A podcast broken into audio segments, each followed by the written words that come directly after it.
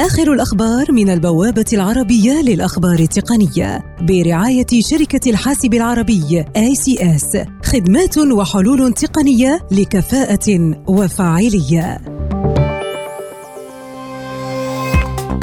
شركة سوني تكشف من خلال نتائجها المالية للعام المالي 2018 عن أن مبيعات منصة بلاي ستيشن 4 تقترب من تحقيق مبيعات تصل إلى 100 مليون جهاز خلال الربع الأول بعد وصولها إلى 96.8 مليون جهاز.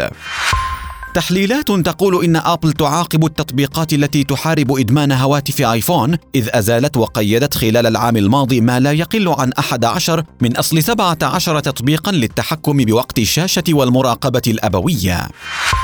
تقارير تقول إن شركة آبل سعت لشراء قسم صناعة رقائق المودم التابع لشركة إنتل وذلك قبل أن تتوصل مع كوالكوم إلى تسوية مفاجئة بعد معارك قضائية طاحنة حول العالم وفق ما ذكرت صحيفة وول ستريت جورنال.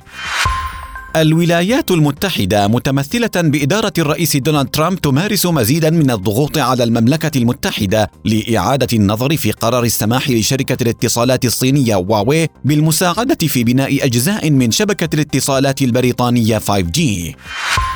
الولايات المتحدة تضيف موقع بيندوودوو ثالث أكبر منصة للتجارة الإلكترونية في الصين إلى قائمتها الخاصة بالأسواق السيئة السمعة بسبب انتهاكات حقوق الملكية الفكرية.